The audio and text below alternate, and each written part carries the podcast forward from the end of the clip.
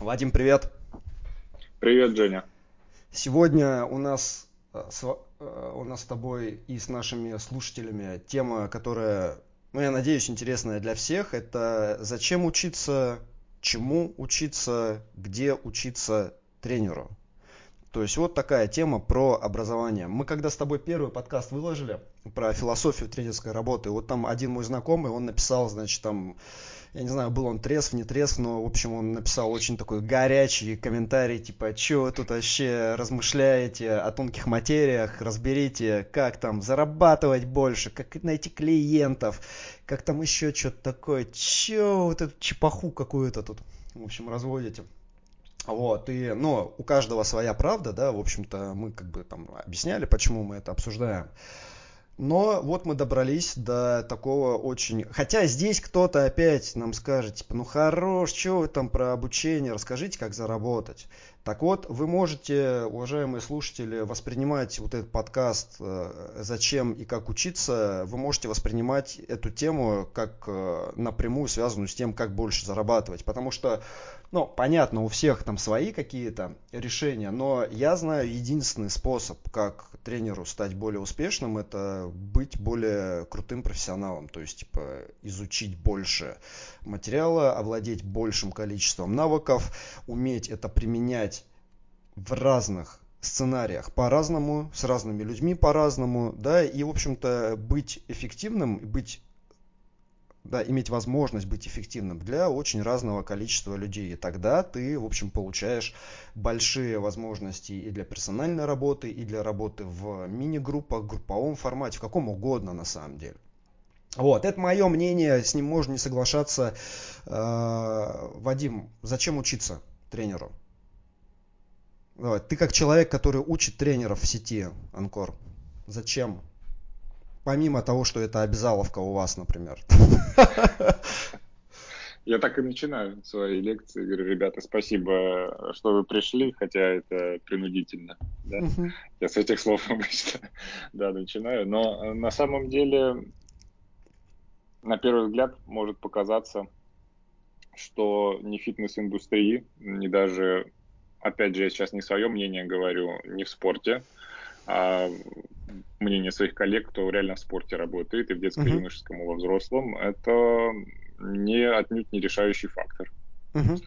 Ну, по факту, если смотреть на реальности. А, как бы, если рассматривать морально-этическую сторону вопроса, естественно, мы будем говорить, что это обязательно, это необходимо, вообще как иначе, ты же идешь там тренировать другого человека, и это все понимают, и это вот все пишут, то, что типа, ты же работаешь со самым сокровенным, самым святым, это здоровье человека, ты же можешь навредить, а если у тебя нет знаний, и все такое бла-бла-бла.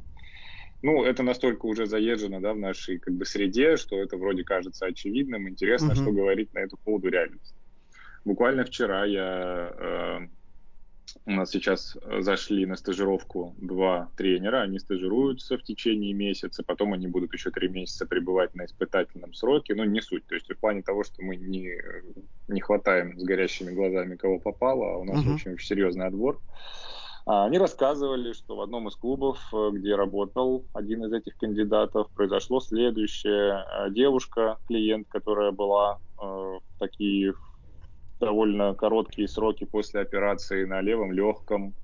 Пришла в фитнес-клуб, где ее тренер поставил в планку. И мало того, что они просто стали в планку, он заставил стоять ее на максимальное количество времени в этом положении. А mm. когда ей стало очень тяжело, на там, шестой или седьмой минуте. Он запретил ей дышать, говорит, ты натушься, говорит, ты тогда еще больше простоишь. В общем, итог, девушку увезли в очень срочном порядке на реанимации э, в эту самую в больницу.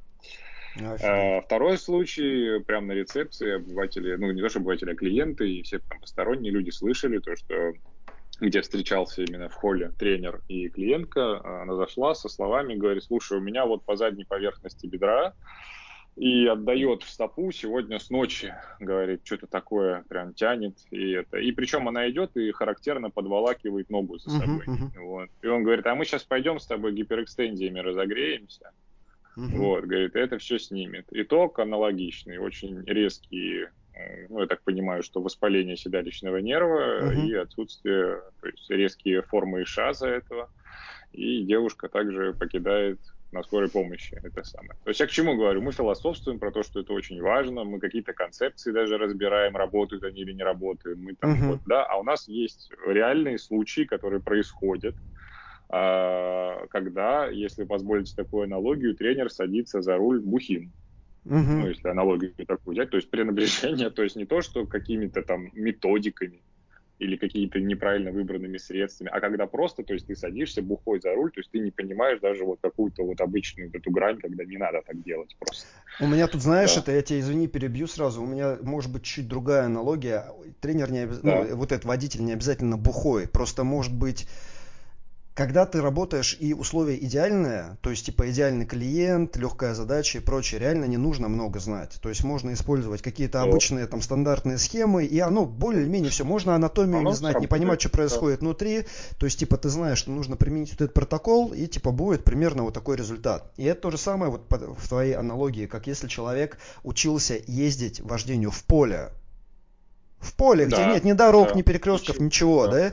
То есть ты просто типа давишь на педаль и такой там типа... Придерживаешь руль э, чуть-чуть. Да, да, и такой вау, вау, короче, типа как кайфово. А потом внезапно да. ты оказываешься в городе, где есть какие-то там, э, где есть какая-то хаотичность, другие участники, не суть, короче, условия резко становятся тяжелее, просто к этому не готов, и все. И не обязательно, не надо быть пьяным для того, чтобы попасть вот здесь в затруднительную ситуацию. Да, может быть, даже твой пример, да, более точным. И я еще учитывая то, что истории свежие и ну, просто понимаешь, да, когда ты рассказываешь о каких-то нюансах, типа из разряда, насколько колено сгибать или не сгибать, uh-huh. от контекста, да, и вы эти вещи обсуждаете, и все считают это дико важным, что, ну, и правильно, наверное. То есть, или какие-то там вещи, сколько там в грудном отделе, сколько в поясничном ротация, и как эти там позвонки устроены, и что здесь может быть так и так. То есть, происходит вот это в этот момент, uh-huh. да, эта концепция. И ты понимаешь, то есть, насколько вот далеко то, что вы обсуждаете уже, то есть, плаваете в ситуациях, которые там касаются там 5% вообще каких-то случаев, которые да. Да, применяются. Да. А когда тут происходит вот это. Вот. Ну, понятно, что ты как бы не пуп земли, ни на что это не повлияешь, но тем не менее получается, что действительно как бы все понимают, что образование жизненно необходимо, но огромное количество случаев этих происходит, и это как бы там, опять же, совокупная ответственность вышестоящих там должностей и прочее, прочее, то есть это как-то происходит, то есть вот, а какой-то, опять же, истории нет. Есть ли случаи, когда человек без образования, без нормального, делает успешную карьеру в фитнес-индустрии? Я думаю, что тысячи случаев. Я даже больше, чем уверен. И ничего в этом как бы открытия какого-то нет. Успешную в чем? Если мы э, делаем успехом эквивалент денежный, да? Uh-huh. То есть не какие-то эти, то есть фитнес вещь абстрактная, неизмеримая, туда можно uh-huh. подтянуть любой вид деятельности. Если мы просто говорим про физическую активность, то достаточно просто там, не знаю, насмотреть 400-500 э, всяких упражнений, придумать какие-то комплексы, красиво их упаковать в какие-то там пакеты, предложения uh-huh. и за три копейки продавать там на весь мир и тогда uh-huh. на нескольких языках. И вот ты, в принципе, успешный тренер, ты можешь говорить, что ты там еще что-то авторское написал. Да. Вот, таких как случаев, да. Если мы будем рассматривать успех э, с позиции результативности, тогда мы должны как бы измерять, а в чем результативность в фитнесе, тоже вопрос открытый. То есть если ты mm-hmm. работаешь в фитнесе и пауэрлифтинг ведешь, тогда как бы понятно, то есть там, в чем у тебя результативность и в чем твои клиенты соревнуются. Если у тебя фитнес как бы вот абстрактный, там это про функцию, про это, то есть ну, мы тебя за результаты просто объективно подтянуть не сможем. Все, что ты будешь делать, у тебя так или иначе будет, если есть хоть какая-то система, то она в любом случае благоприятно на все системы у человека влияет, и ты можешь сказать, что у него вот пульс ниже стал покоя, и вот он чуть посильнее стал. Ну, конечно, а как он не станет, если он системно это делает, хоть бы что бы он там ни делал. За результаты мы тебя тоже не подтянем в этом случае. То есть остаются только те критерии, по которым можем оценивать успешность и безопасность работы, которые определят просто лица, которые находятся в этой компании и принимают решения. То есть моей компании это человек я, который сам сформулировал эти подходы, ну, сам я имею в виду не то, что я их изобрел, а в том плане, что я их принял как основные и важные и значимые, от которых uh-huh. там, я считаю, что нужно отталкиваться. Но это мое решение. То есть я это принял, я это, это поддерживаю на таком уровне, общаясь с ребятами, у нас открытый диалог, почему это важно и почему мы так работаем. Ну, в другой компании может быть все совершенно, и там будут другие ценности, и все как бы все будет иначе. Соответственно, здесь вот только вот так то есть если мы говорим о каких-то критериях. Соответственно, угу. когда эти критерии установлены, и если они установлены, возникает потребность, как в этих критериях работать да, и как эти задачи выполнять. Вот тогда уже у тебя возникает реальная потребность, если ты эти критерии э, можешь выполнять успешно это делаешь, это угу. хорошо. То есть это уже значит, что ты довольно компетентный специалист. Если нет у тебя там косяки, на которые тебе обращают внимание там или методист, или твои старшие коллеги, тогда у тебя естественным образом возникает потребность обучаться, и ты uh-huh. эту потребность тогда уже ищешь, где реализовать. И это правильный процесс. То есть ты столкнулся с задачей, не знаешь, как ее решить, идешь учиться. Это ответ на вопрос, зачем учиться. Я столкнулся с потребностью. Я не знаю, мне надо знать, от этого зависит моя зарплата, моя работа вообще здесь, потому что uh-huh. если я буду косячить, меня уволят. Это естественная потребность, человека толкает учиться, и так и должно быть. Только так, это естественно. Если мы говорим о других ситуациях, когда человека не подталкивает, это остается в рамках, ну, надо бы, в моей профессии это важно, саморазвитие, в этой профессии нет дна, она такая многогранная, это ну, пустые слова. То есть нужно спрашивать человека, на чем конкретно идет работа, что именно, какой вопрос он изучает, каким образом он его изучает, что он читает, где он читает, сколько времени этому уделяет и что будет как бы измеримым материальным подтверждением того, что он проделал. То есть он покажет результаты с одним человеком, с группой лиц, или что-то он сам сделает, да, какие-то, mm-hmm. или он просто это почитает и как там повести благополучно это какие-то там забудет через какое-то время. То есть такой вот смысл образования тоже не имеет. Поэтому, с одной стороны, если вы работаете в условиях, где никакой как бы системы и обоснования этой системы не существует, вам учиться незачем, вы будете, возможно, успешным, возможно, неуспешным, как ветер подует, тысяча факторов. Да? Если вы находитесь в системе, где-то от вас жизненно необходимо, от этого зависит ваш доход и зарплата, тогда это ваша потребность, чтобы просто выживать. И мне кажется, что только вот таким образом, правильно определяя, как бы организовывая процесс и свой, и своих коллег, мы можем выстраивать эту естественную нормальную иерархию того, чтобы становиться лучше, нужно учиться, повышать квалификацию, сдавать экзамены. Вот, у тех людей, которые там знают больше. Это вот нормальный, как бы, наш природный компонент. Поэтому вот так. Ну, за спорт говорить не буду, потому что там, как бы, надо работать, чтобы знать. Ну, в общем, опять же, от того, что долетает из коллег, от моих коллег, тоже все непросто, мы говорили. Поэтому я максимально стараюсь трезво смотреть на эту ситуацию, и касаемо высшего образования, и касаемо каких-то корок. Э, ну, до этого, до этого мы дойдем сейчас. Да, мы дойдем. Слушай, да, ну, да. ты сказал про результат, что не подтянуть, но за результат можно подтянуть любого, потому что просто результаты разные. Понятно, что там ты привел пауэрлифтинг в пример, да, там будут э, какие-то численные показатели, лифтинг, тяжелая атлетика, вот что-то такое легко измеримое. Точнее, ну да, легко измеримо, измеримо какими-то объективными просто цифрами. Вот было там столько, стало столько. Но даже если мы возьмем какой-то абстрактный э, там 5D э, миофасциальный э, там да. э, детокси, значит, эзотерический тренинг, да, то, что он вот, вот такой, очень тяжелый, не означает, ну, а тяжело произносимо не означает, что там не должно быть измеримого результата, потому что даже если, допустим, постулируется, да, что идет работа над осанкой, ну, значит, должен быть результат, который измеряется, ну, конкретно там в градусах, в углах. Да, и это не так, что типа там перед разминкой, вот перед разминкой в начале тренировок вот фото, и потом после тренировки через полгода вот фото, да, да смотрите, ага, смотрите, да, да. как он выпрямился. А ну то так же, как и всегда, это воспроизведение условий тестирования там и прочее. Снижение ЧСС покоя или ускорение восстановления uh-huh. после нагрузки или прочее. Точно такие же численные показатели, как и килограммы. Они, может быть, даже важнее, потому что ну, для кого-то там эго тешит, uh-huh. не знаю, сколько он там поднял или порвал, или подтянулся раз, да?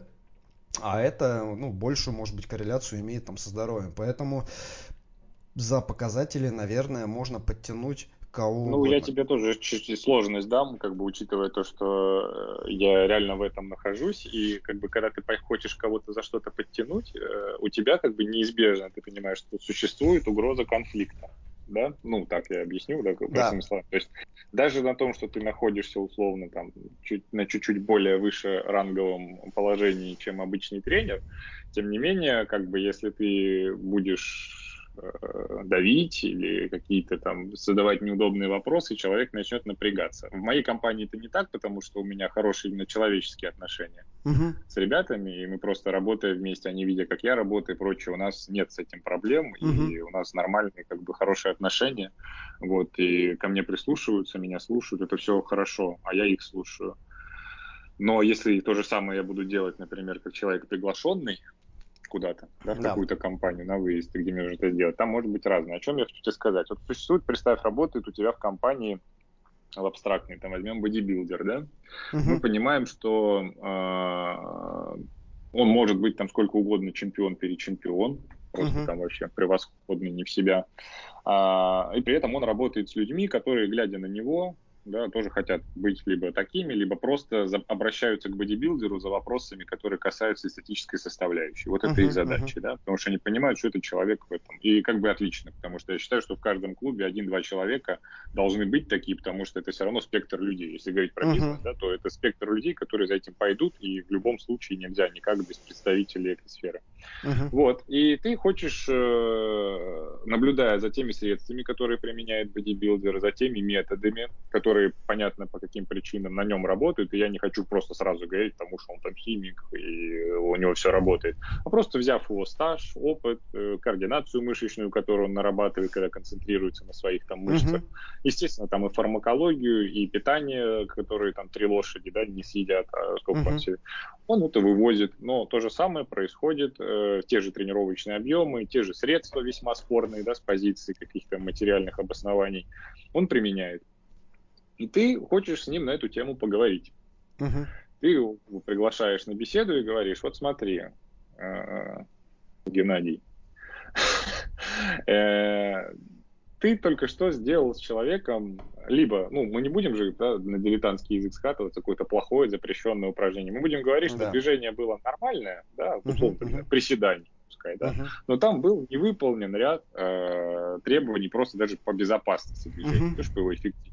Хорошо, мы видели, допустим, сильное, выраженное, не какое-то там это смещение коленей внутри, пускай, да, мы видели, что там на правой ноге сильно заметно, значимо отрывалась, допустим, пятка, да, uh-huh, uh-huh, а uh-huh. позвоночник в нижней точке у тебя принимал, ну, явно скругленное положение, то есть это не было спутано с тем, что там кости таза поколебались как-то, то есть это реально была горбатая спина допустим, да, или ты там даешь там выпад в такой форме, что, ну, там очевидно, что э, сама реализация движения, то есть человек очень жестко в опору втыкается, шлепает, да, бедренная кость вперед там едет, то есть вот эти все вещи начинаешь говорить. На что тебе говорят как раз с позиции результатов. Вот смотри, инбади человека до, да, uh-huh э, моих занятий. А вот инбади человека после. Посмотри, угу. у нас стало меньше жира, у нас стало угу. больше мышц, у него стало там меньше воды и все такое прочее. Да? Угу. И ты говоришь, хорошо, но неужели как бы этого бы не было, если бы ты сохранил как бы суть нагрузки, ядро своей тренировки, угу. все твои эти и подходы, и тайминги, и все прочее. Неужели бы этого не произошло, если бы ты средства выполнял правильно?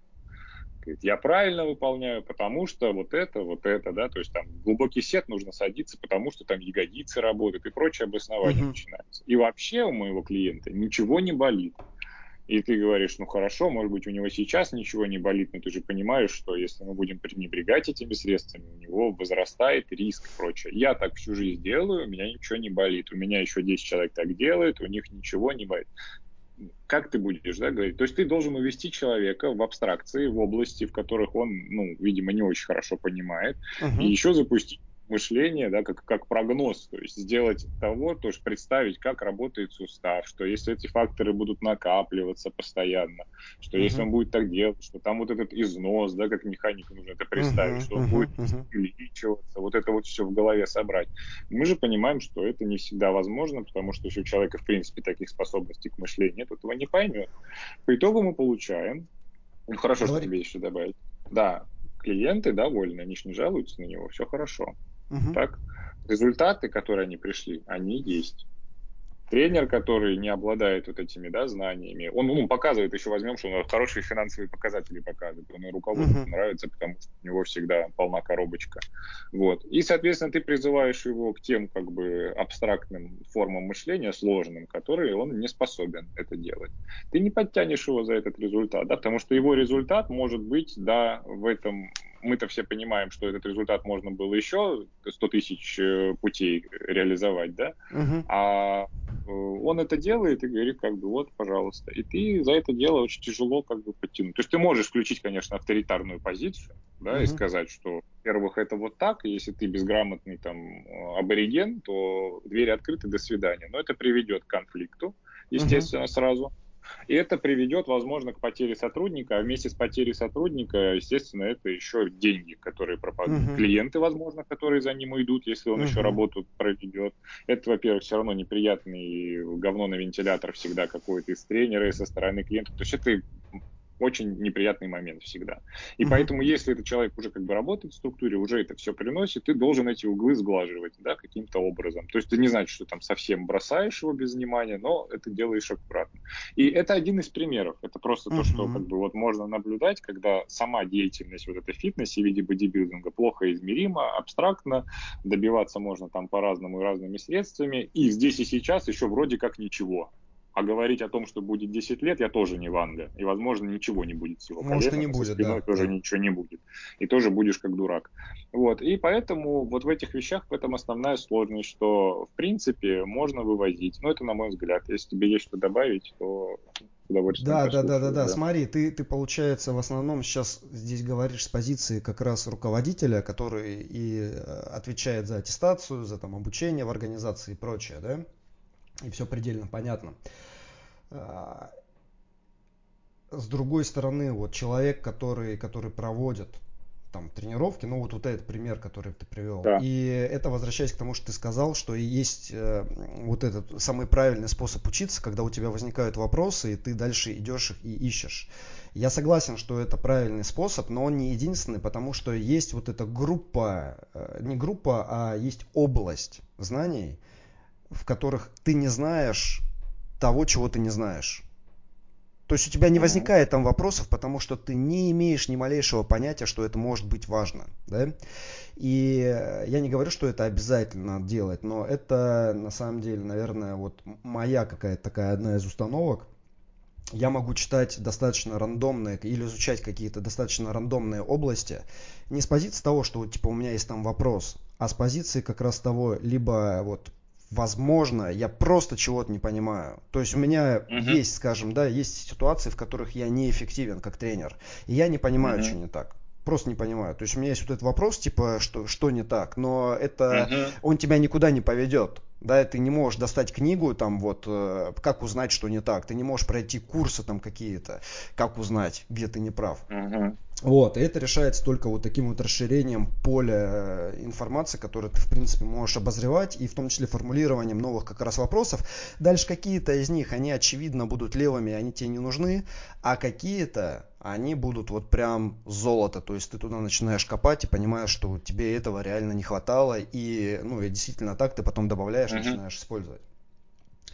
Это первое. А второе, опять, это моя установка. Я не говорю, что она обязательна для всех. Э, это, ну вот есть вот этот эффект там стереотипизации в мышлении, в действиях, где угодно. То есть мы, ты, ты можешь учиться сколько угодно, и все равно мозг тебя будет уводить к определенным средствам, к определенным методам, ну, потому что они более понятны, ты их сам используешь на себе, еще что-то такое, да. Так же, как вот в этом примере с бодибилдером, который использует на подопечных то, что на нем сработало. Uh-huh. И, ну, это как такая внутренняя энтропия, когда, в общем, ты, когда все идет к упрощению, к упрощению, к примитивизации, и способ, опять-таки, раскачать и встряхнуть, это даже когда нет конкретного вопроса, и ты просто вбрасываешь принудительно какую-то инфу uh-huh. извне, да, и дальше, ну, как минимум мозг поработает, то есть даже если потом не будет никакого применения, э, поработает мозг, потому что будет какой-то критический анализ и прочее, и здесь э, ценность не обогащающее методологически, наверное, а по сути такое просто тренирующее воздействие на нервную систему, да. Но это вот один из примеров, он точно не основной, точно не основной, потому что главное Слушай, и ну самое ценное. Иметь твой пытливый ум надо иметь, чтобы в это во все войти. А я говорю, если нет, у тебя есть потребность, я говорю, как, как таковая в этом, как и моя потребность, то есть она очень значимая. Узнавать о мире что-то новое и узнавать еще из каких-то сфер, которые вообще иногда там не касаются никак там, твоей деятельности. Да, но я тебе так скажу, Норм... что вот те тренеры, у которых нет, э, которые всем довольны в своей жизни, абсолютно всем, да, и вот они достигли нирваны и прочее, они не будут слушать этот подкаст. Они будут, они уже типа ну, да, в статусе да, да. мастера, гуру, зарабатывающего миллионы там и прочее. То есть им это не нужно, да? Слушают подкасты обычно люди, которые как раз имеют определенные вопросы, да. озабоченность э, как раз тем, что они чуть не знают, какая-то неопределенность, просто желание быть лучше и прочее. Поэтому как бы давай мы гуру оставим э, в стороне и мастеров. Ну да, да. да. Я тогда еще одну такую вставлю. Давай. Я на телеграм-канале недавно написал как раз эту тему. Я пока там только набрасываю тезисы. Вот и я еще, может быть, что-то буду подробнее раскрывать по поводу вышки, да, то есть uh-huh. и раз спрашивают, да, что нужно там, чтобы делать, чтобы успешно работать тренером по фитнесу. Вот я написал в одном абзаце, да, что если ты хочешь успешно работать тренером по фитнесу, ты должен получить некий допуск, я в кавычки это взял, uh-huh, uh-huh. для данной работы. И в скобках написал, что это вопрос открытый, да, что у нас считается допуском. Я могу uh-huh. сейчас коротко пояснить, что у нас есть, в общем, сейчас уже правовой компонент в плане того, что на работу, по крайней мере, серьезные компании будут брать только лица, либо с высшим профильным образованием, физкультурным, педагогическим, uh-huh. либо с высшим, либо средним образованием, но которые прошли многочасовую, по-моему, не менее 256 часов, 256 часов э, переподготовки. Профпереподготовку, да. Да, которые имеют право, имеют лицензию на вот эту деятельность, uh-huh, осуществление uh-huh, uh-huh. деятельности. На мой взгляд, сегодня, э, по моим данным, это делает FPA, Дмитрия Геннадьевича Калашникова. Это делает ученый фитнес, это делает World Class University, это делает, э, если не ошибаюсь, э, могу ошибаться, господин Кучмистов в Питере, э, VP Fitness Consulting, по-моему, у них тоже есть эта лицензия. Ну, то есть того, что я знаю. И, Слушай, там это, это они вот получили, потому что у них раньше не было лицензии. Насколько есть. я знаю, Сейчас у них есть. Есть, это да? Точно... То есть это прям типа профпереподготовка и так и звучит. А, с дипломом и с часами все вот как положено. Вот, поэтому у них как бы молодцы, они это все подготовили, они сейчас это своевременно а, как бы реализовали, и они сейчас ну, на пике находятся, потому что эта потребность будет, к ним пойдут uh-huh. Процентов просто потому, что они э, готовы к этому вот, юридически, и у них ну, и преподаватели классные, и понятный опыт большой. Uh-huh, есть, uh-huh, uh-huh. Я лично FPA очень рекомендую всем, хотя я не студент. Uh-huh. Я не учился у Калашникова, но я понимаю просто из того, сколько какое время они находятся на рынке, да, uh-huh. количество времени, в принципе, подходы э, здорового, адекватного фитнеса они исповедуют, насколько они это возможно. Понятно, что можно с чем-то соглашаться, с чем-то нет, но мне нравится их команда, мне нравится, как у них организован там и сайт, и все, ну, то есть как вот это все, как они ведут соцсети. Uh-huh. Мне кажется, что это классно, и что в любом случае а, нравится вам это или нет, нравятся ли вам лично какие-то там люди, никто пока близко к этому не приблизился. Вот. Это просто, чтобы меня там, да, никто не мог обвинить и в субъективизме, потому что я, например, uh-huh. учился в Федерации фитнес и аэробики России. Вот. Мне надо было каждые два года подтверждать до того момента, пока я преподавателем в этой же федерации не стал. Вот. Но Э, я, например, понимаю, что FPA с позиции именно э, количества часов и прочего, он лучше. Я об этом говорю, и многих людей уже туда отправил учиться абсолютно безвозмездно. И как бы uh-huh, то же самое. Uh-huh. Если что-то крутое есть в ученом фитнесе, я отправляю в ученый фитнес. У меня нет никаких предрассудков, что там надо учиться где-то. Хотя я могу сказать, что там у каких личностей нужно пройти а, какие-то программы, там, может быть, на два, на три дня, может быть, на неделю, просто для того, что, потому что личность интересная, взгляды uh-huh. интересные, полезные, и тогда вы дополнительно можете пойти туда. Но это вот так. И, соответственно, дальше начать работать тренером по фитнесу и пытаться делать это успешно. И я говорю, что не, сам вопрос успешности я не раскрываю, потому что, ну, это абстракция, пускай каждый uh-huh. сам решает, да, что это удовлетворение принесет. А вот остальные корреляции косвенные, то есть быть фитнес-моделью или спортсменом, иметь медицинское образование, иметь аккаунт на 900 тысяч миллионов подписчиков, пройти аттестацию по всем сертификационным программам, которые вообще существуют в фитнесе, дружить со знаменитостями и все такое. То есть, uh-huh. если вы успешно тренируете, вы тренер, вы тренируете, вы решаете свои задачи, значит, как бы уровень вашего образования соответствует тому, что вы делаете. Если вы даете, ну, не даете результаты, которые запланировали, если вы опять же, сами финансово не э, самодостаточны и прочее. Естественно, по идее, это должно вызвать вопросы, почему это так, и образование нужно получать. Да? Но тут, опять же, говорю, могут быть факторы, которые связаны именно с конкретной компанией, с отношениями человека с этой компанией, работает ли он на аренде или он работает в системе. Это все нюансы uh-huh, могут влиять на поведение человека. То есть вот, э, вот все, что хотел да, по этому поводу сказать. А за результаты, говорю, если оценивать, тут как бы сложно. То есть я буду настаивать на том, что э, если просто как бы говорить о о здравом смысле и о понимании да, того, как это все работает, конечно, любую деятельность можно оценить, хоть 5D фитнес, хоть э, какие-то там, не знаю, тренировки только в TRX, хоть. Силовой тренинг. Понятно, что можно и, нужно да, эти какие-то этапные тестирования подготовить для этого, и все это там сверять, и анкеты, и опросники, все это можно, и все реально, никто про это не говорит. Но я имею в виду, что и в рамках этого можно, ой, пипец, при желании как уклоняться. Ой, вообще, можно, можно, но смотри, вообще. тут же это всегда каждый специалист, он для себя на эти вопросы отвечает сам, да, то есть это не школа, где тебя вызвали к доске, и вот ты там отвечаешь вот э, за свои результаты. Это не так, это там каждый из нас работает, каждый из нас на самом деле ведь не только хочет, наверное, зарабатывать, но хочет еще и быть э, результативным, эффективным, потому что это дает удовлетворение от работы, когда да. ты там на что-то можешь повлиять, а на что-то повлиять обычно может измериться, да, и, и, и быть, как, быть как, каким-то образом измерено, вот, э, то есть вот это вот да. в кавычках на, на что-то повлиять. Поэтому тут каждый для себя отвечает, и ну ты уже об этом сказал. Да, видишь, я проблематику дал больше действительно как методист, потому что я вот как бы в этом работаю уже там последние годы практически не так уж много там прошло в тренерской деятельности, как я начал этим заниматься, и эти проблематики накидывают со своей позиции. То есть в любом uh-huh. случае со стороны руководства, либо uh-huh. которое меня приглашает как наемного да, э, сотрудника, uh-huh. чтобы я провел что-то, либо как человек, который там в системе работает компании. Вот. Да. И для меня, да, вот эти проблемы. Но если мы будем рассматривать просто как тренера, да, то есть который чем-то озабочен, что, ну, тогда мы как бы в любом случае упремся в следующие как бы алгоритм, который как бы и существует. По-хорошему должно быть базовое фундаментальное образование, которое начинается uh-huh. уже с получше, конечно, со старших классов школы, чтобы уже это направление, как у меня было, сменилось на биологическое, химическое, химбиокласс. Uh то есть уже лучше туда уходить в этот момент. После чего у тебя должна быть специализация. Если ты уже тогда понимаешь, что пускай ты не фитнес-тренер, вряд ли кто-то задумывает об этом в школе, но ты понимаешь, что тебе это интересно в том направлении, что это или спорт, или медицина, ты туда уходишь, потом ты поступаешь в ВУЗ, угу.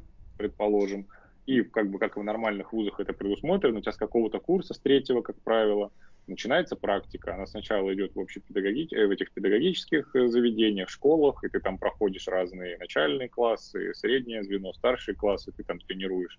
Вот. А четвертое у тебя специальная практика, то есть та, которая по твоему виду спорта. То есть у меня это uh-huh. было школьной школе, а у кого-то там будет в зависимости от вида деятельности своей спортивной. То есть сами процессы, они уже давно за нас решены, налажены, и как бы уже умные люди об этом подумали тысячу раз и попробовали разные варианты, это все есть. То есть мы все равно упираемся в вопрос реализации, реальности, как это происходит. В чем проблема основная заключается? Что, на мой взгляд, даже биологически мы в 15-16 лет никакие решения взвешенные по этому поводу принимать не можем, по объективу uh-huh. не можем. У нас, у нас интересы другие ну, не можем мы сказать, что нам это интересно. Мы можем Конечно. сказать, что мне интересно бы попробовать. Вот это как бы и то, это наверняка скажет ребенок, который в соответствующей семье и среде находился. Угу, угу. А обычный среднестатистический ребенок, которым и я был, в принципе, то есть при том, что у меня приличные образованные родители, как бы и я пойду вот просто там куда там это. Я футбол хотел играть, вот я и пойду, чтобы еще в футбол 4 года играть, чтобы меня никто не трогал. А там видно будет. Вот как идет обычный ребенок. И по ходу пьесы он понимает, что там ни футбола не будет, и образование, которое получает, что как-то тоже там не, не фонтан. Вот. И это, это вот как в реальности происходит. И, соответственно, мы получаем, что в тот возрастной этап и как бы с теми потребностями, которые есть у молодого человека, при прочих равных в большинстве своем, вышка сама по себе тоже ни на что не влияет. Потому что человек учится из разряда, мы все знаем, лишь бы сдать, лишь бы uh-huh. что-то закрыть. Uh-huh. Либо там аттестоваться. То есть ему важна эта, эта корка, а дальше там трава не расти. И, и, к сожалению, что еще очень часто, очень часто преподаватели учат лишь бы провести часы, лишь бы провести, там, Получить, принять зачет, и типа, чтобы зачет. отвалили там и ушли, да, потому да. что это такая э, дорога с двухсторонним движением, где Конечно. студенты часто не заинтересованы, понять. и преподаватели да. часто или да. не заинтересованы, или, короче, им нечего особо дать. Не всегда, но такое бывает. легко стать на их место, просто представить, как оплачивается этот труд в нашей стране, к сожалению. Я, опять же, не буду говорить за всех и не за все позиции. Есть позиции в вузах и в школах, которые очень хорошо оплачиваются, и возможно, что там есть какой-то и есть место каким-то индивидуальным договоренностям, что ты можешь там условно себе больше запросить. Но не об этом речь. Что я думаю, что человек, который идет э, преподавать, э, я думаю, что он неплохой человек в принципе. Да? То есть если он хочет с чем-то делиться, то есть у него как бы очень хорошее что-то внутреннее такое есть. Но он оказывается в условиях, где он обучает студентов, которым нахер это не надо в большинстве случаев, которые вообще еще пассажиры, ничего не понимают. И еще mm-hmm. со стороны своего руководства и государства в целом он получает за это копейки, которые... Нет, то есть через вопрос, да, через сколько лет этот преподаватель надломится и начнет играть в свою игру, чтобы как-то там сводить концы с концами, не тратить эту психику свою, да, бесконечно в никуда. Вот вопрос открытый, да, у каждой личности по-своему. Кто ну, через два года начнет просто, да, делать, что, что он захочет, там, прочитывать от балды, разводить студентов там на пересдаче и на все прочее. Кто-то побольше поборется, кто-то позицию сменит с преподавательской на какую-нибудь там руководящую, потому что... То есть там много... Мне кажется, что, знаешь как, я понимаю, что ты оправдываешь и прочее, а мне вот чуть не хочется оправдывать, потому что, типа, ты вот так говоришь, как будто эти люди, они такие марионетки, жертвы вот человеческого mm. равнодушия и бездушности системы, да? Это не так, потому что, в принципе, когда человек идет, может быть, когда он идет в педагогический какой-то университет, он не до конца понимает и э, как это устроено по факту и там какими-то вот этими высшими идеями влеком. Тем не менее, да, достаточно быстро ты понимаешь, что люди в целом в целом не очень заинтересованы. Это касается и молодняка, это касается и взрослых. Вот мы это видим тоже, когда там работаем и пытаемся что-то там донести, вот постоянно, да.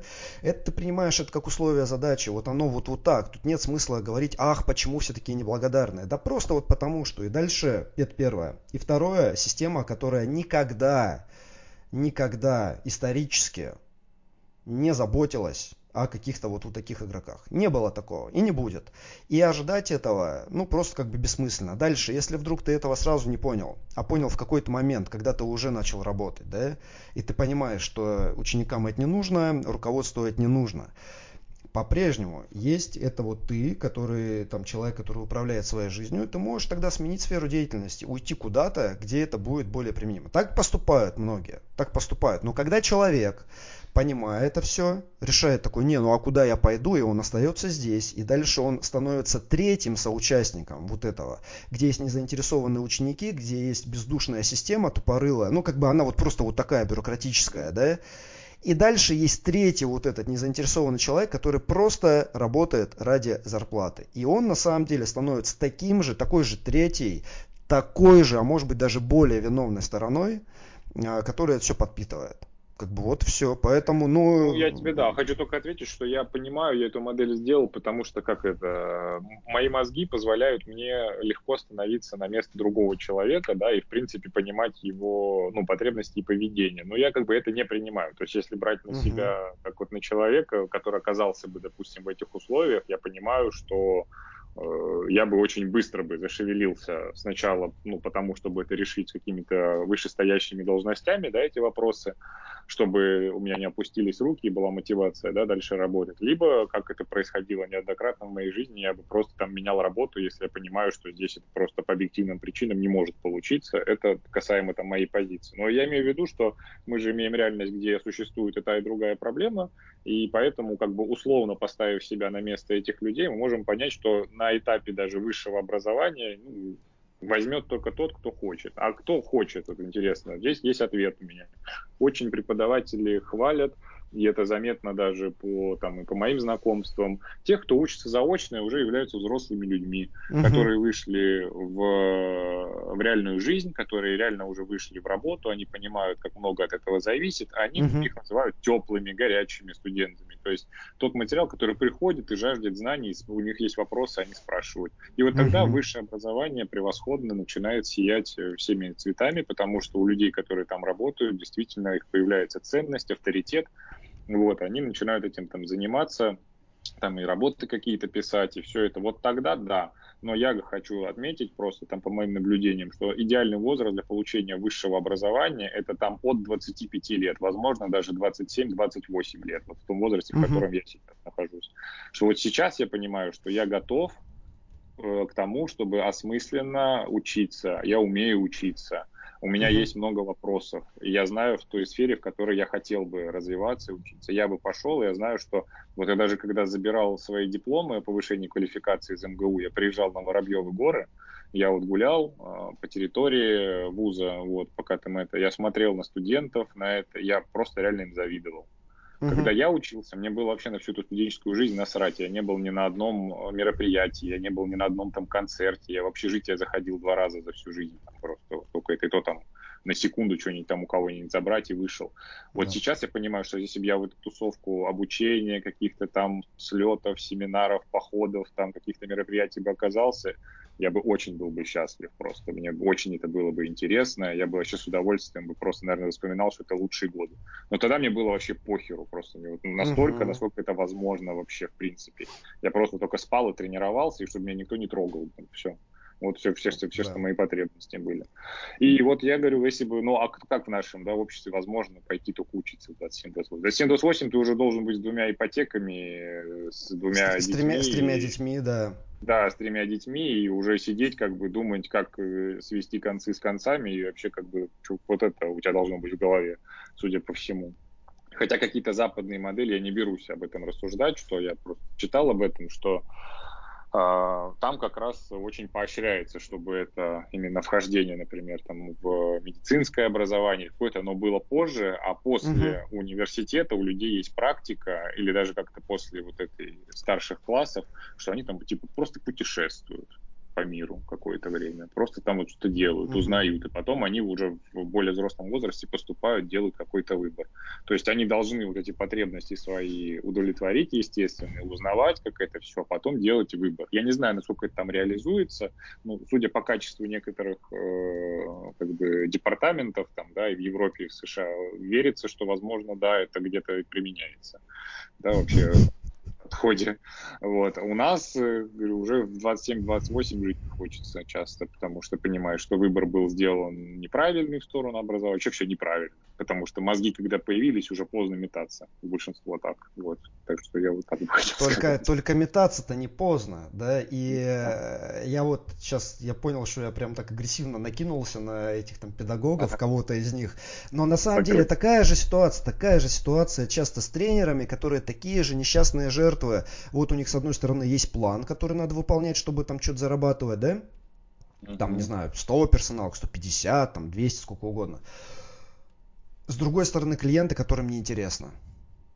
И вот они типа этим не интересно, а здесь типа руководству плевать, лишь бы я выполнял план, и учиться мне некогда, и, и я вот выгораю и прочее. Ну то, точно так же, да, то есть это все звучит, вот почему как бы меня это триггерит, потому что это все звучит вот как будто человек, он типа вообще безвольная жертва обстоятельств и ни на что да, не влияет. Но неинтересно клиентам, так может ты их не можешь заинтересовать? Может быть, в тебе дело, да, и может быть, надо попробовать, типа, как-то по-другому информацию доносить, там, другие методы, еще что-то такое. А, большой план, который ты не хочешь выполнять, потому что это типа конвейер, ну так может тебе нужно переформатировать, там может быть даже место поменять, там переформатировать в мини-группы, еще что-то такое сделать, повысить свои скиллы, повысить стоимость тренировки, сделать меньшее количество людей, с Варианты которыми есть, ты... конечно, да, да. Вариантов на самом деле полно, да, но когда человек такой типа, о, не, ну тут вот вот так вот, ну как бы вот так сложилось, да, вот, ну вот так вот, и теперь я, соответственно, буду вот тут сидеть, пинать э, кое-что, да, и соответственно, будь, тя, будет, тя, да. тянуть лямку. Ну, как бы я не хочу, я не согласен с этим. Поощрять это тоже, в общем-то, не хочется. Поэтому, ну смотри, опять, такие, наверное, нас и не слушают. Такие нас и не слушают, потому думаю, что да. они, они в своей жалости к себе на самом деле очень комфортно вот в этом тлене себя ощущают, да, и как бы им, как бы они уже достигли, что хотели, и может быть их что-то выбьет, но не суть. Ты хорошо сказал про вот это заочное образование, когда оно уже там второе, по сути. Вот у меня было так, я когда я пошел в РГУФК на профпереподготовку, которая там трехлетняя, Если честно, я полгода продержался и не смог себя заставить потом вернуться, потому что у меня-то было полно вопросов. У меня был вот этот мучительный, э, я об этом уже говорил, да, у меня образование высшее, оно в гостиничной сфере, в, в туризме, вот, вот там. И единственное прикладное, что я оттуда вынес, а. это английский язык. Ну, что ага. на самом деле очень ага. важно, да. Вот. А потом, а потом у меня была вот эта такая стандартная история, когда я типа начал тренироваться, обнаружил себя уже кого-то, э, трени тренирующим кого-то, да, там других людей, потом начал учиться, начал узнавать. И поэтому, когда я пошел на эту профпредподготовку, у меня там была работа и нормально зарабатывал и прочее. То есть мне хотелось, ну, во-первых, какой-то легитимизации, uh-huh. да, uh-huh а во-вторых, были вопросы. И э, вот эти вопросы, я туда пришел, и там была классная анатомия. И все остальное, и все остальное это настолько, типа там какая-то гимнастика, где ты рисуешь палочки, вот потому что это типа способ обозначения разных позиций, упор сзади, присев, там что-то еще, это теория, а на практике ты маршируешь, маршируешь по ковру, короче, вместе со всеми. Это, это легкая атлетика, где там история может быть ок, но мне не нужна история легкой атлетики, ну, откровенно. А то, что касается практики, мне там рассказывают, что вот мы там сейчас видим атлеты там, ну, эти спортсмены, они катаются на каких-то роликах, ну, не совсем понятно, что это такое, но вот что-то такое новое делают. Катаются на роликах. И вот, и оно вот все вот такое, ты, короче, туда ходишь, а у меня как бы, у меня работа уже есть, у меня, в принципе, ну, как бы жизнь, которая бурлит, я там тренирую спортсменов каких-то, да, я там чем-то жертвую, чтобы поехать туда, на эти занятия, я туда приезжаю, и там получаю просто откровенное, вот, откровенное да. равнодушие. И я полгода вот так вот проездил, ну, там не полгода, там на самом mm-hmm. деле, там был там месяц на самом деле практики, а потом типа самостоятельное изучение, и это вот как сессия, да, вот она с нее начиналась, месяц, месяц, месяц. И через полгода еще, и вот, вот тогда я уже себя не заставил, я забил, в общем, и как бы, и не жалею о том, что забил, потому что, ну, откровенно, это не то, что мне нужно. Профпереподготовку я потом прошел на своих условиях в дистанционном формате, чтобы мне не нужно было вот, вот с этим сталкиваться, там, легитимизацию получил, да, вот, чтобы там, mm-hmm. типа, случае чего, вот у меня эта профпереподготовка, она есть. Вот, но не более того, потому что я в эту систему не верю. Вот, вот как да. оно сейчас устроено. Я знаю, что да, типа хорошо, когда это там высшее образование, прочее, прочее, но я на самом деле, поскольку человек начинает поздно, осознанно uh-huh. задавать вопросы, uh-huh. то тогда надо просто типа понимать, типа, что мне надо изучать и где, да? Да. На твой взгляд, дисциплины, которые критически важны для тренера, какие они? Анатомия, биомеханика, физиология, теория, методика, физическая культура и спорт. И, кстати, я тут это, э, вот анатомия, физиология, биомеханика, это то, что в англоязычной литературе называется кинезиология, но не прикладная, а вот это, где там мацкают uh-huh, uh-huh. всякое и говорят, да, что да, вот да, здесь да. слабо, а здесь сильно, uh-huh. да? То есть это как бы, вот эта кинезиология, это не та, которую мы любим, а мы любим вот обычную кинезиологию, которая изучает движение, движение. там изнутри да. и снаружи, как им да? и как им да. да. Да? Как ты сказал, вот эти три и теория, и методика, теория методика, и педагогика, да. да? Ну, конечно, да. Но она, в принципе, и в теорию методики так или иначе там идет ничью. Вот какие-то основные моменты. Я бы, наверное, сейчас очень добавил э, психологию в этот момент, э, общую. Ну, спорта не знаю. Ну, касаемо фитнеса, наверное, нет. Ну, не надо, наверное, вообще совершенно там. Общую психологию, да, но опять же, реализовано в том, как она есть, э, не знаю, надо смотреть от места. Я бы скорее это добавил бы какой-нибудь, э, найти авторитетных людей в этой области, кто ведет какие-то платные, желательно дорогие, проверенные временные уже, да, с хорошими uh-huh. отзывами, вот воркшопы, либо обучение, и вот туда бы вписался просто для того, чтобы вы с собой поработали, со своей кукушкой, там много таких э, вещей, когда там в парах работают, в тройках работают, вот они там и других людей лучше поняли. Но это как вот прям, знаете, дополнительно, оно бы было приятно да. и для себя, и оно бы было очень полезно для вашей работы с людьми. А так бы вот я бы оставил, да, анатомия, биомеханика, физиология, понятно, это чтобы движение видеть, им управлять, и, собственно, чтобы ваши средства были адекватными, которые вы выбираете, чтобы они реализовывались адекватно, безопасно, эффективно. Теория и методика, чтобы этим управлять в краткосрочной перспективе, либо в долгосрочном, если при этом есть необходимость.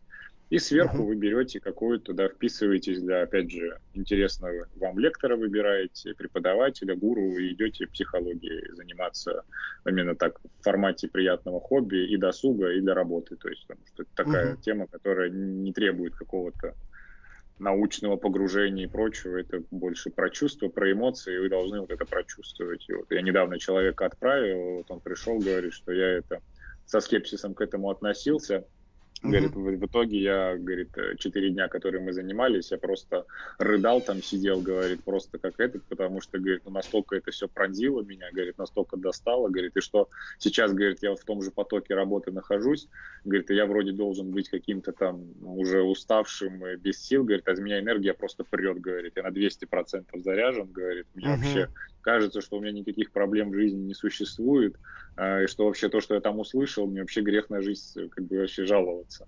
Вот, и говорит, со всеми, кто там учился, мы расставались, уже обнимались, целовались, там еще телефонами обменялись, там и все такое. Вот это, как бы, мне кажется, очень круто. Ну, а когда это еще будет уже на реальные ваши фундаментальные знания помножены. Вот. И я к этому хочу добавить, что все это сопровождаться должно практикой постоянной. То есть э, обучение, где просто рассматриваются только теоретические модели и все, они не совсем эффективны. Они важны, безусловно, но они не совсем эффективны. То есть вот моя модель, как я работаю, идет блок короткий, пока внимание удерживается. Может быть, он 15 минут, может быть, 20 минут, и потом сразу переключение на реализацию. Угу. Очень много у меня отдыха между этими. То есть люди отдыхают там по 10 минут, едва ли там не каждый час или час 15, то есть отдыхают. Потом большой перерыв какой-то. То есть я же понимаю, как мозги работают в плане угу. обучения я не перенасыщаю, я там даю отдыхать, даю кому-то поспать в обеденный там перерыв, подремать. То есть, ну, главное, я задачу решаю, короче. Не провести формальный семинар, а то, чтобы что-то понял, создать максимально комфортные условия. Не сидеть за партой, там, как истукана. Если тебе надо лечь, ляжь, блин. Если тебе надо облокотиться на что-то, облокотись. То есть создать для себя комфортные условия, чтобы ты мог меня слушать. То есть вот эти все вещи они вот очень важны. То есть я говорю сейчас о вещах еще, которые Павлов выделял в обучении, что там мозг должен быть функционально готов к обучению. Угу. Ты должен быть не, не слишком голоден, но и не слишком сыт. Ты должен быть хорошо выспавшимся. То есть, ну, вот, вот эти все вещи, это, это касаемо угу. там. То есть это фундаментальные вещи обучения, которые существуют. И ты можешь приглашать хоть Тони Робинса к себе там скакать. Если человек функционально к обучению не готов, он там думает о том, чтобы пожрать или поспать, что вы там собираетесь? То есть вы вбухиваете огромное количество денег, сейчас индустрия вбухивает в это образование, но никто не может просто функционально готовым подойти к процессу обучения в результате половина там после 40 минут уже в этом после углеводного завтрака там слюни пускает, вот, да. кто-то сидит, думает, что я голодный, а кто-то э, это самое спал три часа. И он там уже четвертый стакан за час кофеина выпивает, но это там не особо как-то помогает. Ну, о чем вы говорите? То есть, ну, что вы запомните? Да, да, да. И так-то эти все сжатые форматы, они, прямо скажем, э, немного картину мира упрощают. А тут еще вы из этого возьмете Угу. Да, да, ты говоришь, это как раз эта категория медленно моргающих, когда они просто, когда вот это моргание, ты прям видишь, как оно начинает замедляться, и потом борется, борется, да, ваши веки тяжелеют. Ну, в этом плане, кстати, мне очень нравится, ну вот у меня есть семинар, который я дистанционно провожу, да, по планированию тренировок, и мне очень нравится формат, я прям кайфую, потому что вот все то, о чем ты говоришь, Здесь как раз, ну то есть я не могу гарантировать, что человек подойдет в оптимальной форме, будет готов к занятию. Тем не менее, это растянуто во времени на 7 недель, там есть неделя перерыва, чтобы подтянуть там какие-то uh-huh. хвосты, если они скопились. Да? Это лекции записанные, которые они могут в удобное время посмотреть. Mm-hmm. Причем там можно ускорить, чтобы вот это меньше времени заняло и так далее. Там презентация, чтобы можно было посмотреть слайды и так далее. И потом практические занятия, где мы собираемся и обсуждаем yeah. как раз ну вот конкретные ситуации, как в конкретных ситуациях мы те или иные моменты будем использовать. И мы там, соответственно, закрепляем практика в мини-группах, обратная связь, плюс к этому потом еще, соответственно, домашки. Я даже того, хочу добавить, сделать. что очень позитивная связь была. Со мной связывались здесь из Ростова по поводу поводу обучения э, клуба, который будет только открываться, и были ребята на твоем как раз по планированию в онлайне, и они сказали, что очень понравилось как раз по той причине, что э, каждый находился в комфортных для себя условиях, информации было много, и говорит, если бы эта информация выдавалась бы, когда нас собрали просто в какой-то аудитории всех вместе в каком-то городе, говорит, мы бы усвоили бы, говорит, наверное, один процент, если бы усвоили. Uh-huh, говорит, а uh-huh. за своими компьютерами в комфортных условиях, говорит, было очень интересно, хотя, говорит, объем информации большой.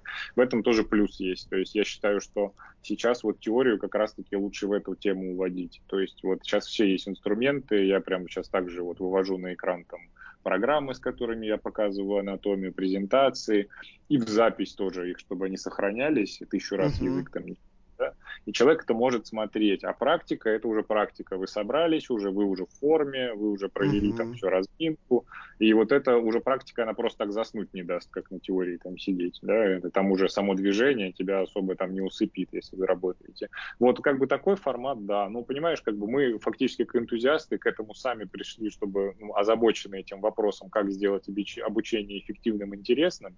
Это первый момент. Да? Второй момент – это и финансовая мотивация, потому что там думаю, у тебя и у меня обучение стоит все-таки денег, угу. не, не сам э, да, маленьких. И при этом, э, то есть я реально э, об этом думаю, я этим озабочен, и поэтому это становится эффективным. Ребятам это нравится там уже там, 5-6 лет, они с удовольствием ходят там на эти лекции. И до сих пор там даже в Анкор уже люди, которые послушали, они все равно у меня стопроцентная явка на все обучения. То есть даже для тех, угу. кого может уже не касаться, кто эти темы слушал. То есть это, это так. Но э, мы, как энтузиасты, это образование делаем вот интуитивно, даже каким-то вещам я иногда прихожу, а потом только спустя какое-то время нахожу это уже в рекомендациях какой-то книги или в учебнике, пособии по педагогике, что это нужно было так организовать, а я да. это сделал даже не читая, просто посмотря вот и собрав информацию с аудиторией, я это изменил. Вот, и это, да, получается рабочая модель. Поэтому я сейчас хочу даже к теме выйти сразу вот дополнительного образования. Вы над курсами можете смеяться тоже сколько угодно и говорить, что это все несерьезно. Это серьезно, и одно другое не, не, не отменяет.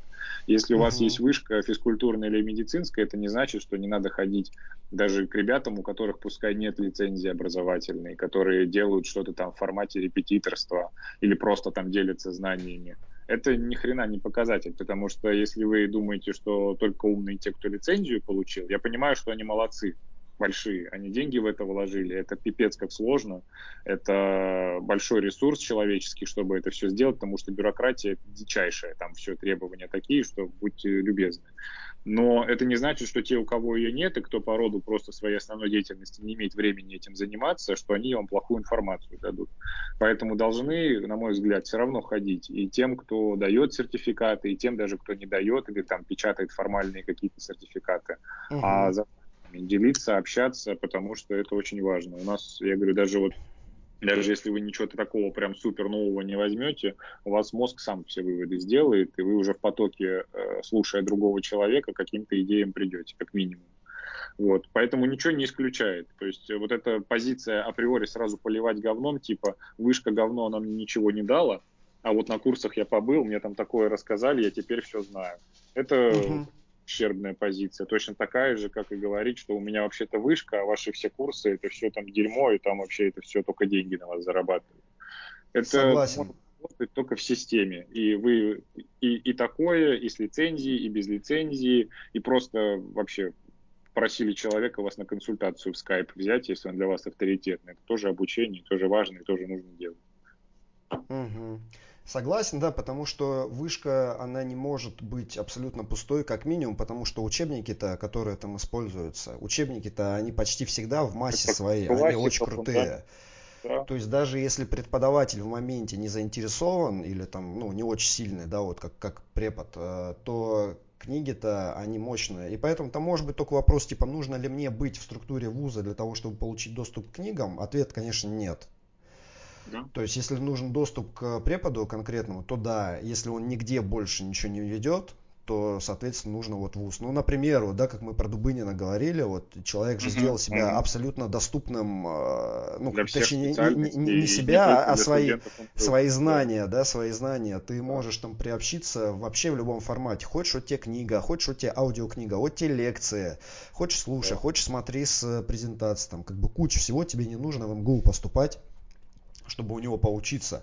А сколько ты можешь получить из этого, это прям, ну, как бы... И таких много, он же не один такой, таких много. Конечно, конечно. Вот. Э,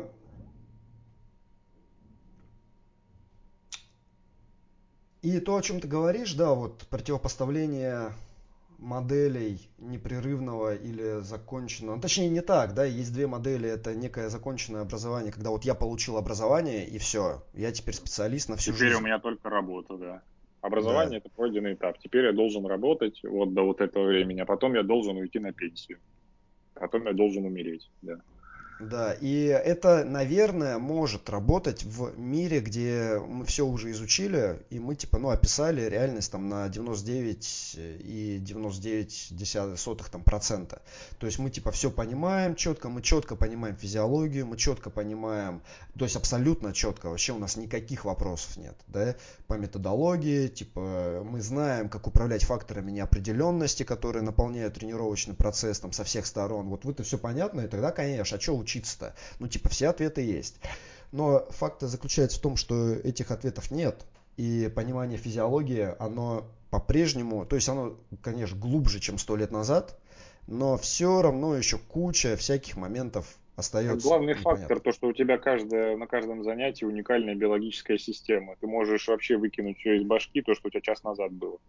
Ну, вот просто вплоть до того, что ты проводил тренировку, и не говорю даже с позиции да. средств выбора, а с позиции того, как эти средства будут реализованы. Все, то есть да, ты тренировку да, да. проводил час назад, у тебя это движение делалось так, а угу. на следующий час ты уже реализуешь это же движение совершенно по-другому. Другие амплитуды, другие углы, другие методические указания, другие подсобные угу, упражнения угу. и куча-куча всего. Другой, другой темп, другой тембр твоего голоса, другие расстановки приоритета, ты либо чуть более спокойный, либо чуть более возбужденный, ты допускаешь разговоры между подходами, либо не допускаешь, в зависимости uh-huh. там, да, от психологии человека, кому-то надо концентрироваться, э, и нельзя вообще никак болтать, потому что внимание сразу... То есть там нюансов тысяча, то есть и само по себе, я говорю, работа с тем, что ты не, ну, как бы не станочник, который там с гайкой с одной работает, который аппарат выдает всегда строго такой формы, такого веса, и все, и никак иначе.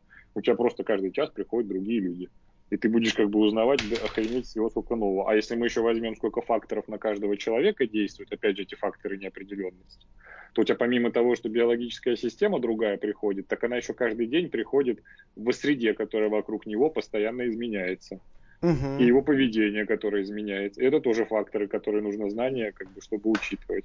Вот и получается, можешь ты это охватить, да близко не можешь, даже если всю жизнь будешь этим заниматься, по 14 часов учиться, все равно ничего не охватишь. Ну, просто потому что это невозможно. Так и есть. Поэтому основы можно изучить один раз, то есть основы там анатомии, условно описательную анатомию, да, ее да, можно да, выучить да, там лежит, один раз. Да, да. А, там физиология тоже какие-то базовые там вот эти моменты, но осмысление оно не имеет вообще никакого потолка и даже осмысление той же анатомии, как вот она в рамках движения да, реализуется. То есть как вот эти мышцы, которые вот, вот они, вот это сгибает предплечье, а это там пронирует предплечье, а это что-то еще. Как это реально происходит, когда живой человек, вот не модель да. какая-то, да, там не труп какой-то, который дергают за сухожилие, а как в реально живом Одно человеке дело, все. Да, один макет посмотреть там на этом под разными углами в 3D-программе, а другое дело найти на коже эти ориентиры. А если человека там и на коже особо ничего не видно, если у него там какой-нибудь избыточный вес, где, как ты это будешь контролировать, а как, uh-huh. ты, а, а как ты отличишь, да, что у тебя происходит, вот это большой палец у тебя там э, развернулся в этом положении, локтевой отросток или плечевая кость, как ты это будешь отличать? Я тебе говорю про супинацию, а ты uh-huh. мне разворачиваешь ладонь вверх и говоришь, вот я супинировал плечо. Или еще uh-huh. что-то такое. То есть как, как, как ты будешь это все видеть? То есть это же все должна быть только насмотренность и прочие вещи. Вот. И у тебя должны быть эти ориентиры, у тебя должны быть, как всегда, запасные варианты на случай, если человек там си- си- сильно плотно одет, или он очень там тучных размеров, и ты этого не видишь, там, и, и все такое это только нарабатывается, это нормально. Ну, это к тому, что даже как бы не нужно думать в этом ключе, что образование может быть закончено. Ну, это просто даже просто выкинуть и все. То есть уже за этот факт можно ручаться. Оно не может быть законченным. Не у нас, и в принципе, надеюсь, ни у кого, даже те, кто там работает со, стан- со станочными какими-то производствами, где все строго по ГОСТу и все такое, не может быть. Ну, всегда будет, э, как бы, ну, по-хорошему, конечно всегда будет модель требовать уточнений, всегда. Короче, да, и поэтому, ну, опять, это наши, наверное, с тобой, ну, это наши с тобой, или как, наши субъективные мнения, которые мы не навязываем, да, но, на мой взгляд, например, может быть только одна э, рабочая модель, это как раз модель непрерывного образования, когда ты или сначала формулируешь вопросы, которые вот у тебя в практике возникают, и, соответственно, с этими вопросами там куда ты идешь. Или ты там вот есть потребность э, что-то еще узнать, да, то есть, ну, например, думаешь, там, психология, окей, я хочу, наверное, психологию изучить, но непонятно, что, что это должно быть. Это должно быть какие-то там э, там психотипы или какие-то анкеты или или то есть как мне к этой кукухе по сути подойти с какой стороны потому что можно закопаться причем можно уйти, наткнуться на какую-нибудь школу, я не знаю, какого-нибудь психоанализа или что-нибудь еще, и просто так там завязнуть, и на самом деле никакого практического толку не получить, а с кукухой получить еще дополнительные какие-то вопросы, которые, типа, ну, как бы, просто вот возникнут.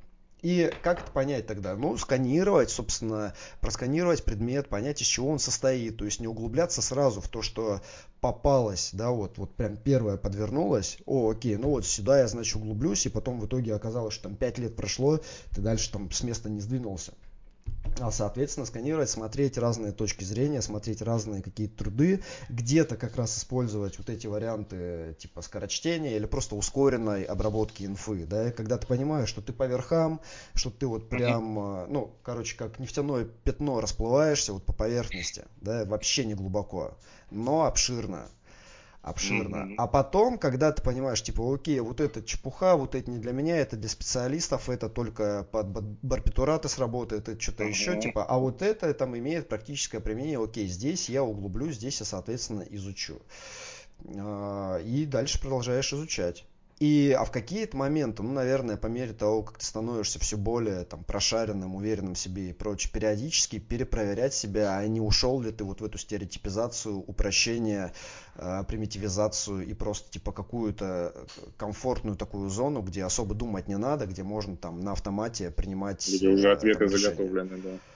И там себе давать уже такого пинка, по сути, как раз опять-таки с помощью каких-то образовательных программ, совершенно неважно какие они, я здесь даже не хочу говорить это высшее образование или это YouTube лекция, как бы это не имеет значения, а имеет значение, что там по существу, да, что по существу, какая там глубина, Ну и что вы можете сами из этого взять еще. Да. Вот, единственное, что, наверное, чего как невозможно непрерывно образовываться через соцсети, наверное, вот это, наверное, не работает вообще никак. То есть там какие-нибудь вещи типа Инстаграма, Фейсбука, Контакта, вот чего-то такого, они могут, на мой субъективный взгляд, работать только с точки зрения обмена идеями вот есть идея. Я периодически я стараюсь этими идеями делиться. Да, вот у меня возникает какая-то идея, формулирую там в текст эти 2, 2, 200 знаков и выбрасываю. Не знаю, там, там нет такого, что типа, о, это учебник. Это не учебник, это просто типа 2000 знаков, и там есть одна определенная концепция о которой можно подумать и какие-то для себя, может быть, сделать выводы, может быть, нет и прочее. Обмен идеями хорошо, обмен информацией или тем более глубокой информацией нет, потому что формат, в который затачивают, в который нас заставляют да, упаковываться вот эти соцсети, типа там минута видео или там 2000 знаков и прочее, он да. неминуемо Глубину обязывает... не подразумевает вообще. Да, да, да, да, чтобы это было, во-первых, просто, а во-вторых, еще и примитивно дефис привлекательно. То есть, чтобы это типа вау, там привлекло внимание и, соответственно, там какие-то лайки, реакции, там взаимодействие, mm-hmm. что-то еще такое создало. То есть нет у этих платформ задачи образовывать людей. Есть задача Платформ, да, есть красить. Задача, ну, мы об этом говорили в прошлый раз. Чтобы да, пользовались, не будем, да. Не вот будем останавливаться. Чтобы больше людей вот. там тусовалось, да. Да. А все остальное это вопрос того, что там по существу, и дает это вам ответы на вопросы или нет, дает вам направление для дальнейшего мышления или не дает. А, ну и как это применимо в вашей конкретной практике, потому что все разные, работают с разными контингентами, и потребности, собственно, здесь тоже очень сильно отличаются.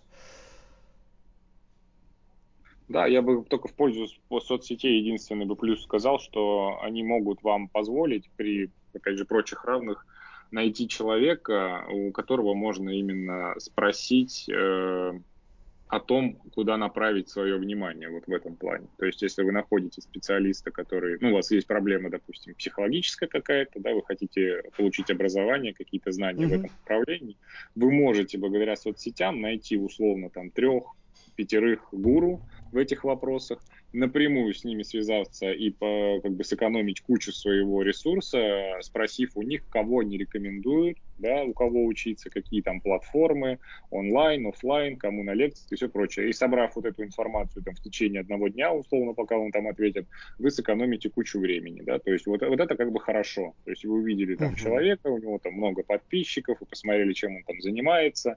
Если он соответствует вашим критериям там, доверия, то вы можете у него спросить вот эту информацию, это полезно в соцсетях. В принципе, это все. То есть просто там фактически соцсети является визитной карточкой какого-то специалиста, вот тогда да. А так вот как бы печально, потому что мы же проводим регулярно в нашей компании, я это когда еду куда-то тоже провожу, источники образования, которыми вы пользуетесь, да, и я получаю ссылки инстаграмные. То есть вот люди я вырос на улице. И улица меня воспитала. Только сейчас это не улица, сейчас это все больше, типа, я вырос в информационной среде. Инстаграм меня воспитал, или там ТикТок, да. Ну, короче, да, слушайте, мы, да, давай, давай мы не будем опять туда уходить, потому что это там бесконечная да. тема, мы в прошлый раз об этом обстоятельно поговорили.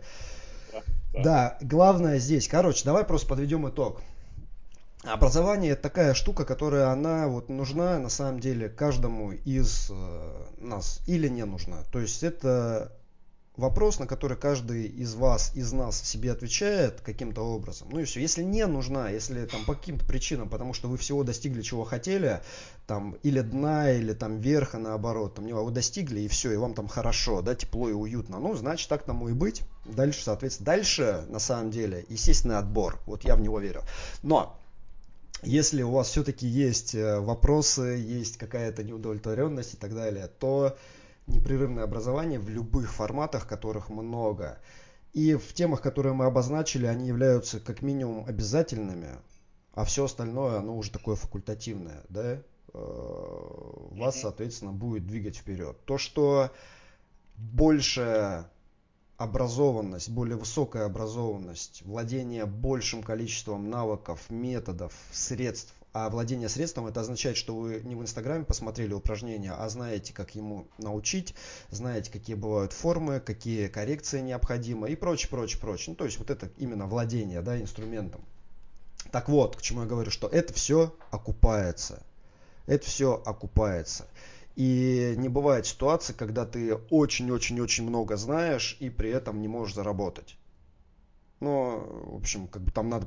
Не, наверное, бывает, но надо постараться так сделать. А, а любая такая инвестиция, да, я точно знаю, у меня это идет как типа вот такой там раздел инвестиций в себя и вообще на этом не экономлю. То есть, если есть что-то, что я считаю для себя важным и интересным, это первый приоритет. Я там буду экономить на чем угодно еще, вот, но не на этом. Да. Потому что по-другому, ну, как бы, это, мне кажется, это не единственная возможная установка, но вот для меня это работает хорошо, возможно, работает, сработает и для вас. Ну, вот от меня, наверное, все, что я хотел сказать. Не знаю, твой вывод какой-нибудь? Ну, если вы не находитесь в тех условиях, если вы не находитесь э, в той среде, которая вас просто вынуждает это делать, чтобы выживать, а это, ну, как бы на этапе когда вы еще не принимаете осознанных самостоятельных решений, очень важно оказаться там, где среда будет вас побуждать просто вот это делать, потому что это необходимо, то в этом случае действительно ответьте себе на вопрос, у вас все ок. Если у вас все ок, то и разговор закрыт. Кто такие, да, вам другие, чтобы вас судить, значит все.